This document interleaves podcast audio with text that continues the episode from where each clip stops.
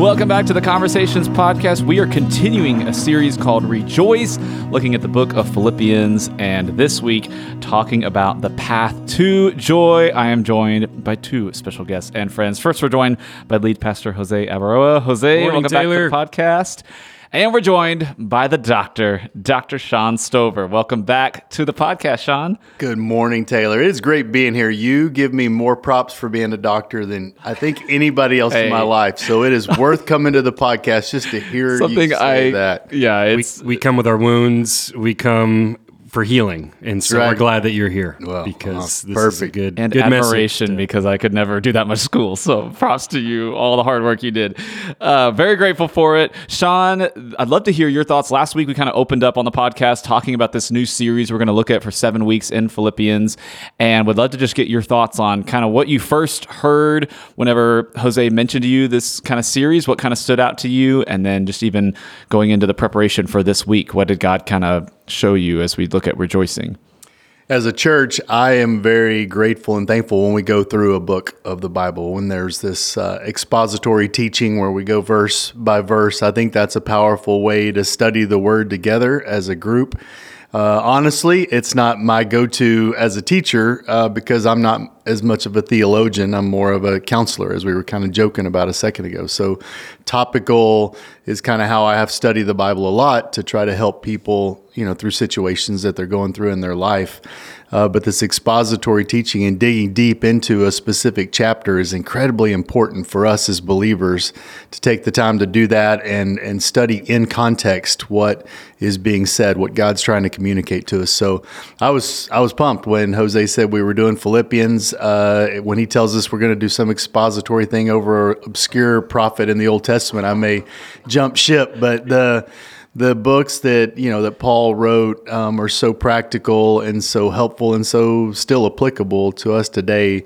Philippians being one of them. So I was excited when the And so are the prophets. I just gotta insert that in right there. So are Haggai and Habakkuk and Micah and those those great guys. Well- Absolutely. well, when you They- started- they will enjoy watching, listening to you work through those when the time comes. I love it. Uh, for this week, though, talking about joy, uh, Jose, you mentioned this when you opened up the series, and then Shawn, you kind of started just before we get into talking about how do we have joy, how do we have a path to joy, how do we have sustaining joy amidst our circumstances.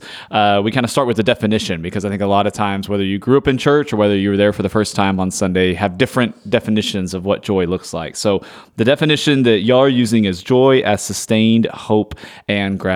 And Shawn, I loved the examples you gave just in your counseling experience and just even counseling us on how to counsel others in times of need. Because if you just quickly pull that out and say, "Oh, don't worry, have joy," Rejoice always. Again, Yeah. and say it again. Yeah. yeah, I thought you did a great job because you were quoting scripture. So it really Yeah. was in the Bible.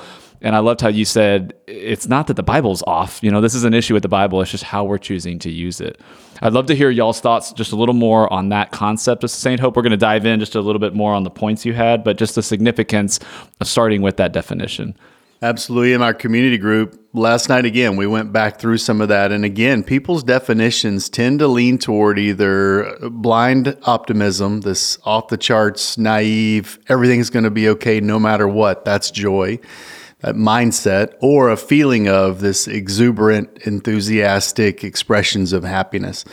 And it's one of those two. And I, I think that I don't know that that's bad. That's just kind of how our cultures define joy, what comes naturally to mind for us. And yet, Paul's writing of joy, the word is so much deeper and, and more significant. And that's where we get in trouble with the counseling is when we're like, just be blindly optimistic and totally happy no matter what's going on in your life. That's not good counsel for people who are struggling their way through difficulties in the world, wild world that we live in. Um, but the idea that Jose put forward the week before and this definition of joy, really, as Paul's writing, as being the sustaining hope and gratitude. Now, that's something that we can really get our hands on and really does make a difference in people's lives. When, when stuff isn't going the way we want it to, we need to sustain hope and maintain gratitude. And if we can do that, have that mindset and that the feelings of peace and calm that follow from that really are healing and they really are helpful to work our way through. That's what's stood out to me from this is really, and it, it it's how we're doing it, verse by verse. We see Paul's train of thought. Now, Paul is very circular. He, he's not very linear in his writing, and so this it's it's a mystery because it's hard to get into. Okay, what was he thinking when he wrote this? But so far, already in chapter one, we can tell that Paul was doing these two very difficult things simultaneously. He was being very real about his circumstance, and then he was also very hopeful about why this was happening and how God was using a bad circumstance for good. And I think that's that's the trick here. How can we do both? Personally, I yeah, I'm a five, maybe a six, seven, or eight. And and I love, I go to hope quickly, I go to gratitude quickly, and then I, I don't call out the reality of a bad circumstance. So I remember when you and I, Shawn, were talking, this is a while ago now, and um, I did use Romans 8 28. And I, I was talking about, yeah, you know what? But God will turn this out for good because he loves you and, and he has a plan through this. And you called me out and said, Hey, that that's a great and you have great intentions, but it's not necessarily helpful.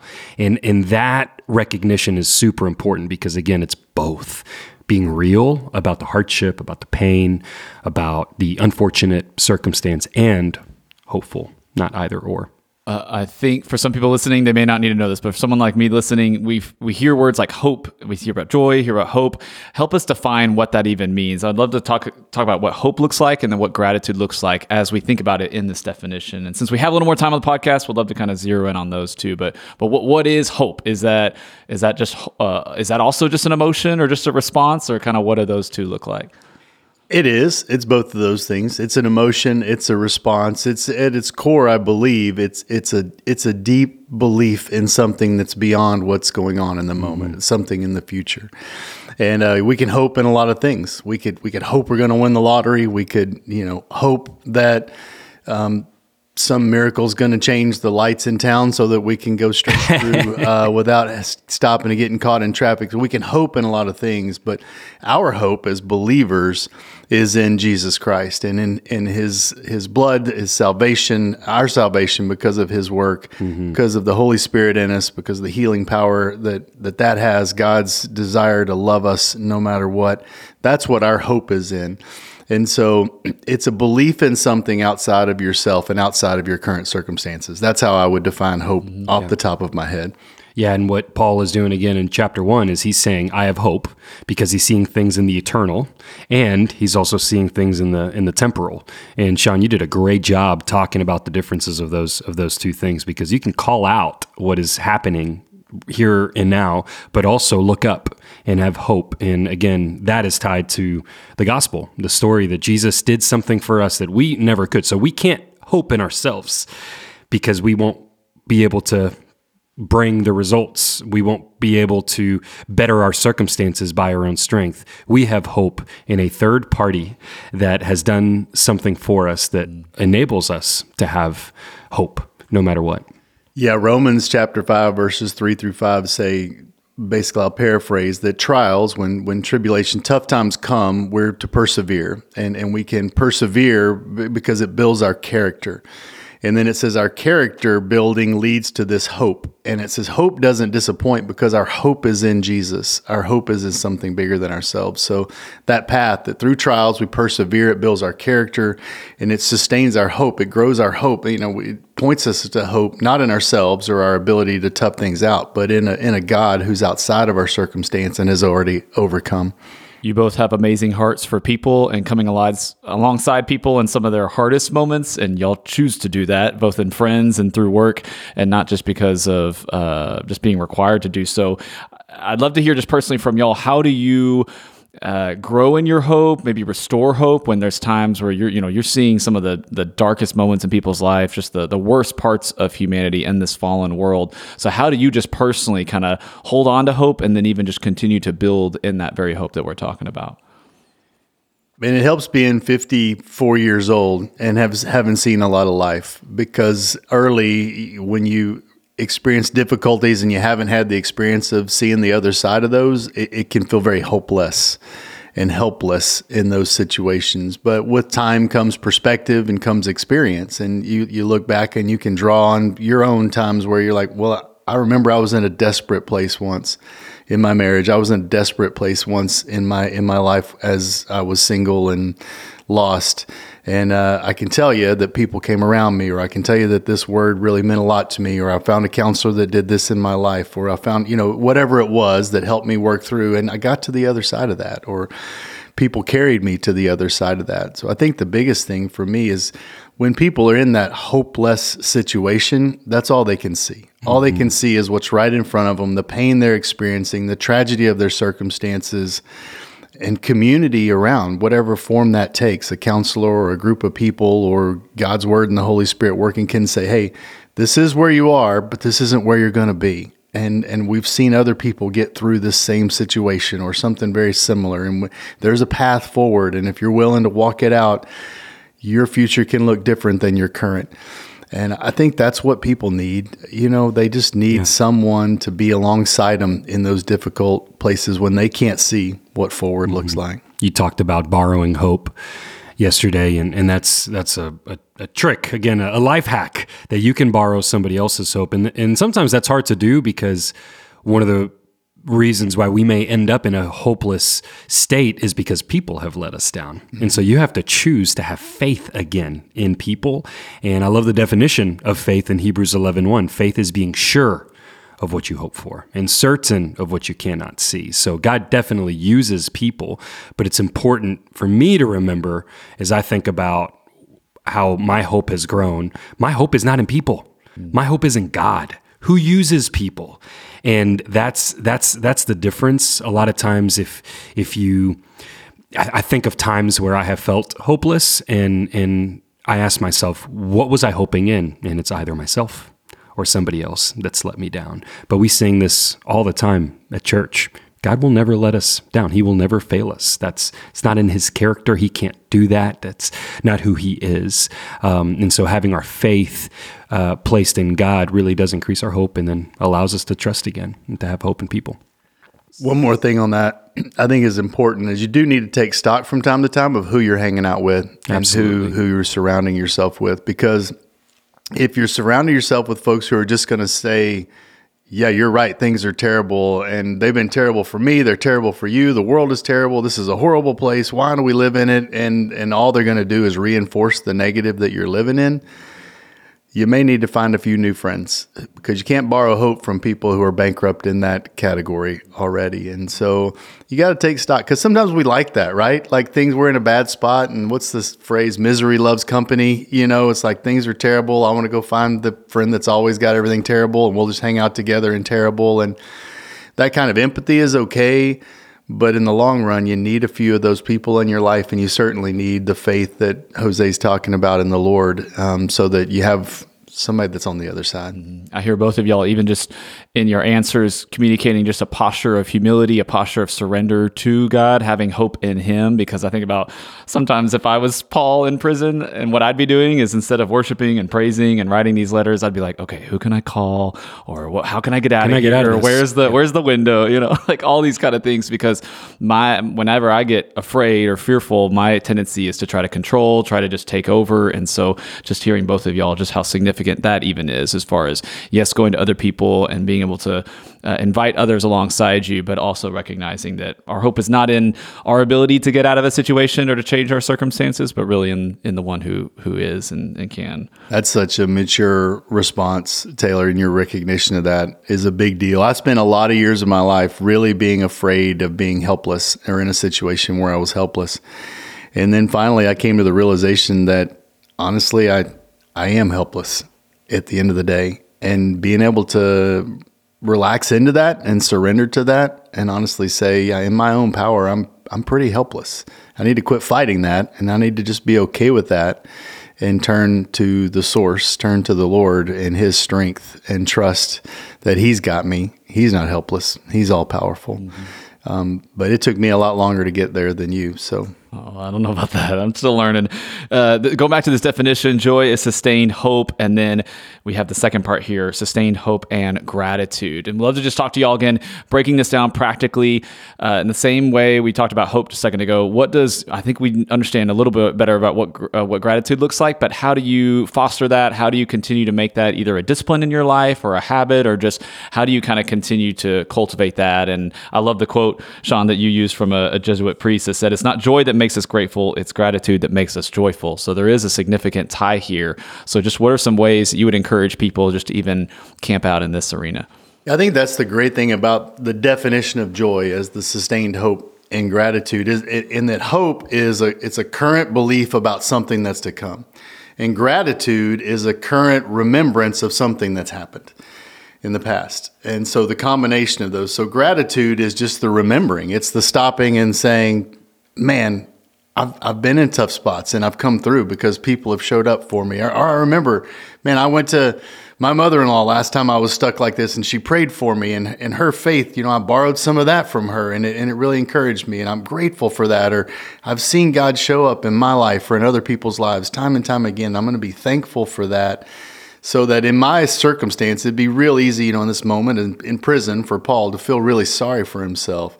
But instead, man, he, he looked around. He was grateful that there that the people were from Philippi were, were encouraging him and writing him letters. He was grateful for that. He was grateful that there were people out there still spreading the word, even if they weren't doing it the way he would. People were hearing about Christ, and he found things to be grateful for, and that can't help but lift your spirits. Gratitude lifts our spirits. Mm-hmm. Yeah. So he writes in verse three of chapter one I thank my God every time I remember you. In all my prayers for all of you, I always pray with joy.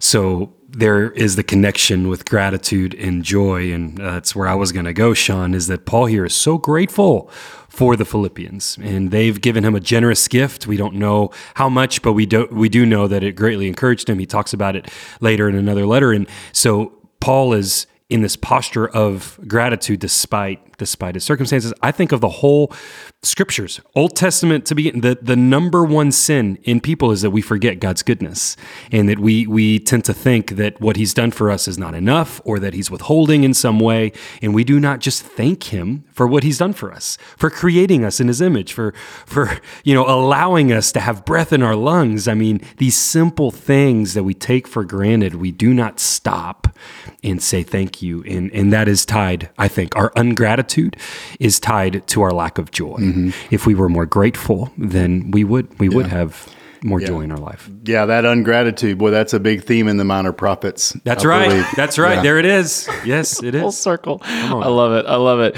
Shawn, we, we go into t- looking in the actual passage of Philippians 1, and we see how Paul is seeing from multiple levels here. He's talking about just the wrestling of staying on earth versus being with God in heaven. And uh, I even love the, the tie in you brought in Second Kings 6 and just the idea of um, God opening their eyes and being able to see things that are unseen. This concept of multiple layers. Uh, one of my biggest questions to y'all would be someone that's maybe struggling with doing seeing this throughout the week. So maybe on a Sunday morning, just in church, you're feeling good, mm-hmm. or maybe at community group once a week, you're excited. And you're like, oh man, you know, you're talking about stories of where God's been working, and you're excited, but then you go home. And maybe it's like a, house full of kids and it's chaos or maybe it's at work and it's stress or the marriage is tense. So how do how do you kind of continue to have this sustained view of kind of the eternal as well as what's here on earth? Over time, I think you develop the ability to do two things at once, but when you're learning a new skill, you have to set time aside and be conscious about focusing on that. So, obviously we're all going to be pretty good at what we're experiencing in the moment, right? The temporal, I can feel what I'm feeling, I can see what I'm seeing. So we don't have to practice that a whole lot. But it is worth saying, okay, I got the kids down. It was a crazy night. It was very hectic around here. I just want to spend about three minutes, Lord, just show me, open the eyes of my heart. Actually, somebody said that in one of the books that Paul wrote, I think. Open Paul said, Open the eyes, I pray you would open the eyes of their heart so they might see. It's also a great song. Uh, there you go. That's where you're going at first, but yeah. Open the eyes of their hearts so they might see. I can't give you the specific reference for that, but what he was, what we're getting at there is, I want to be able to see the bigger. Lord, show me the bigger picture here. Show me what's really going on. Like I'm, I'm frustrated right now with the kids and how crazy the night was. I feel like my spouse didn't help at all. I was having to do it by myself. Open my eyes and show me the bigger picture of what's going on. And that's what Elisha did for his servant in Second Kings. He opened his eyes to see God's movement at work there to protect them. Um, and and that's what it is. It's Lord, just show me, show me where you are in this situation. Show me, show me where we're headed. Give me hope for the fact that there's more going on than than what we're having. Ephesians 1 18. I just looked that up. Did not have that memorized. Full disclosure. Uh, Jose would love to ask you the same question. Just how does someone continue to keep this at the forefront of their mind throughout the week? Yeah, I was going to go there too. Practice. Practice is is what we need. It's discipline and it's uh, training our minds um, to to really think of things above, not not hear things and below, seeing the unseen uh, and fixing our eyes on Jesus. So it's it's it's you know an opportunity that we have an invitation that we have to to it's it's not a works thing. It's really entering into where god already is. So if you think about god already being close by and it's just our uh, distract, distracted mind that's not where he is. So we, we just need to think about him and maybe it's phoning a friend and saying, "Hey, I'm I'm struggling right now, and I, I just I just need some hope. I need some joy." And and I just thought about calling you or texting you. I mean, if we were better at that, I think we would really return to joy a lot faster than, than normal. Because what what I tend to do is I you know bring that into myself. I don't let anybody in, and then I go a week, I go two weeks, and it's it's too long. And now I have, you know, been grumbling. I've I've gone down in that spectrum of uh, optimism, and now I'm over here in pessimism, thinking that everyone's against me, and, and that's that's just not true. True. I will say a fair warning as well, though, that we got some probably folks that are pretty mature in their faith um, listening to this. And over time, you can get really good at this to the point that people come to you with something going on and you jump right to, well, let me tell you what God's doing in that moment. I've been in that situation and God saved me from that. And here's what He's at. He, he's really trying to grow you. And if you fast forward past the reality of what somebody's experiencing or the reality of what you're experiencing, we do that as mature believers to ourselves sometimes. We ignore what we're feeling in the moment and we just kind of go, Jose, you alluded to this yeah. that you've done yep, this yep, sometimes. You yep. kind of can fast forward. Absolutely. And and we rob ourselves of a moment that we need to be comforted by the Lord or to just experience what's going on, or we rob somebody in our life. I've I've said this before, but I've done this in my family quite a bit. I hurt Christina many times by fast forwarding to the next step and what God was going to do this. and yeah. yeah. and and it was well meaning and it was it was a good plan but it robbed us of the chance to really connect around what she was experiencing or the kids to really just let them feel what they're feeling in a given moment so I love that Paul did that. Paul was like, "Man, I'm here. I'm stuck in prison." I mean, he didn't have to write any. You know, he could have could have wrote that totally different. Um, but he, he acknowledged where he was acknowledged that he didn't want to be there. It would have been better to be with Jesus, and yet you know, he said, but I see There's the bigger picture, yeah. purpose. I think the key is the and, like you said, uh, your first point here, Shawn, uh, simultaneously to the path of joy, simultaneously experience what you are feeling and identify what God is doing. I love even the story you shared with the community group, the men's group that you're at, and you're asking them. I wrote it down just because I really related to it. It's like, what happened? What are you feeling? And what was God doing? And I just love how you, you shared the tension they felt, where it's either they were like, okay, here's what happened, or here's what God was doing. And so for you, to, and to your point, to be able to empath- empathize with with them in what they're feeling. I think yeah, we can so we, we can spiritualize so many things and miss the spirit yeah. in them yeah. and, and miss what he's really wanting to do in us, what he's wanting to do through us for somebody else. And again, Paul Paul here is putting on a clinic on how to do that. He's doing both. Mm-hmm. He, he he is self disclosing. He's acknowledging his hardship, and he's also saying, "Hey, I think you guys need this too." yeah. and, and and and joy is the common denominator. We haven't gotten to this, but my hope and my aim from this series is that we bring rejoice back into our lexicon, back into our verbiage, because rejoice is a word that is super churchy and maybe spiritual to the point that you know it sounds cheesy. Rejoice. Well, no, don't say that. I don't need to do that. But what we're talking about right now is rejoicing. Mm-hmm. Just like refueling, you need more fuel in order to go. We need to rejoice. We need to refill with joy. And the way that, to do that, the path to joy, again, as you outlined, is is through hope and, and gratitude. So the next the next uh, point here is not only simultaneously experiencing what you're feeling and identifying what God is doing. The second part is doing the right thing. I know this is something that we've talked about before, and uh, sitting in church, you would kind of expect to hear maybe something like this. Uh, two questions for y'all that related to this. The first one may just seem really elementary, but I'd love to unpack it a little bit, which is just what what is the right thing? How how do we know what the right thing is? Because there's a lot of complexities to life. There's a lot of circumstances where, well, Shawn, you, you don't know what what what I'm what's going on over here, or Jose, you don't you don't know what's happening over here. Mm-hmm. So h- how do we know what is the right thing to do, and does that get easier over time? It does absolutely. It it gets easier if you practice, like we said earlier, with everything. But the reality is, you need somebody sometimes to give you counsel and wisdom in difficult places.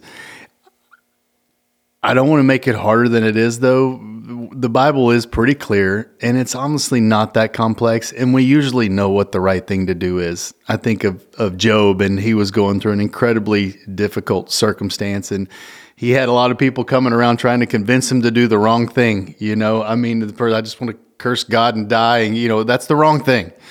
Uh, he knew that was the wrong thing. You know, he knew, regardless of what's going on, I have to keep the faith. I have to, you know, continue to live my life in accordance with what God's laid out for me. And so I, it's it's not overcomplicating it. It's really pretty simple. There's ten commandments. We need to live by those ten commandments. There's little admonitions that God gives us in His Word, and we need to live by those. So I'm not trying to push your stuff, your question aside. I just I don't want to overcomplicate it and be like you know, I'm in a tough situation. I don't want to do the wrong thing. I'm afraid to do the wrong thing. It's like, no, you have the Holy Spirit inside you. If you just praise, or what's the right thing to do? Most of the time, it's going to point you that way. It's it's not that we don't know the right thing. It's just that it may be uncomfortable, unpopular, or we may be unwilling to do it. That's where more of the issue we run into the issue. Yeah, uh, and I also think that we can undo our right thinking with bad thinking if we continually live into that. So that's what Romans 1 speaks to. The, the law is written in our hearts. Everyone has a choice. And then God gave people over to their sins. And so we need to also be aware that we have blind spots that we may not not know. And that's where community is huge. That's why the word of God is huge because those things are our anchors.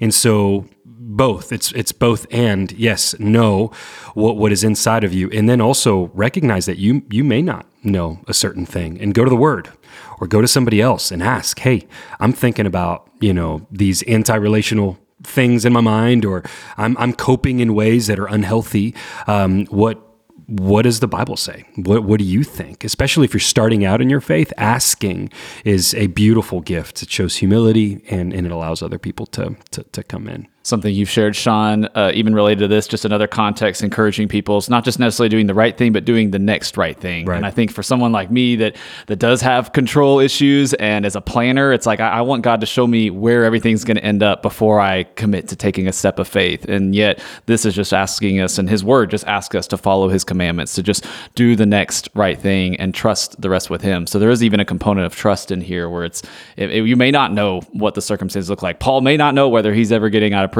and yet he's choosing to do the right thing and choosing that that next step there. This this third point here is is talking about kind of communally responding in joy. It's saying stay united and stand firm. And I just love uh, the the scriptures you use with this. Rejoice with those who rejoice, mourn with those who mourn. We've heard this. We talk about this often. Uh, what would maybe be some of the biggest um, temptations or attacks against these very two things: mm. the staying united and standing firm? Yeah, isolation's a big, uh, big place that we get off track here. A lot of us hit a difficult patch and we pull ourselves away from relationship, community, church, God, and we just kind of hunker down. And uh, that isolation is really what the enemy gets excited about seeing because it's so much easier to take somebody out.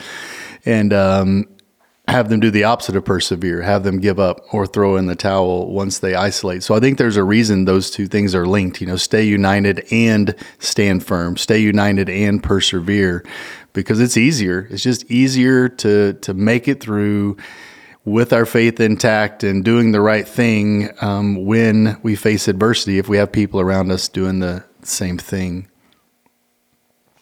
Awesome. This has been a great conversation, y'all. Seriously, would love to give Shawn you the last word as we look at this this rest of the passage and the series ahead when it comes to joy. Yeah, there's a lot in this message, in this time, in this book of Philippians. I would just say hang in there and keep listening because the series keeps going and uh, the book keeps going. There's great things.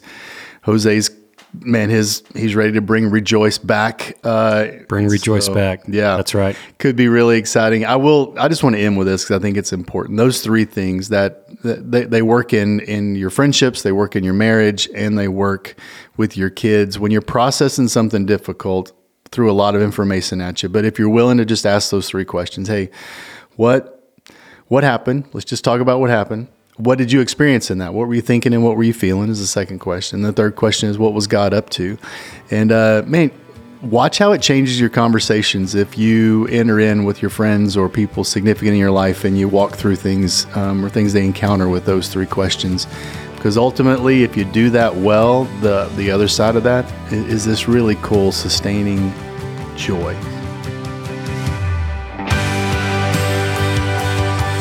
Thanks for listening to the Conversations podcast. Be a part of the conversation by sending questions about the Sunday message directly from ccc.guide or by emailing conversations at cypresscreekchurch.com. See you back for the next conversation.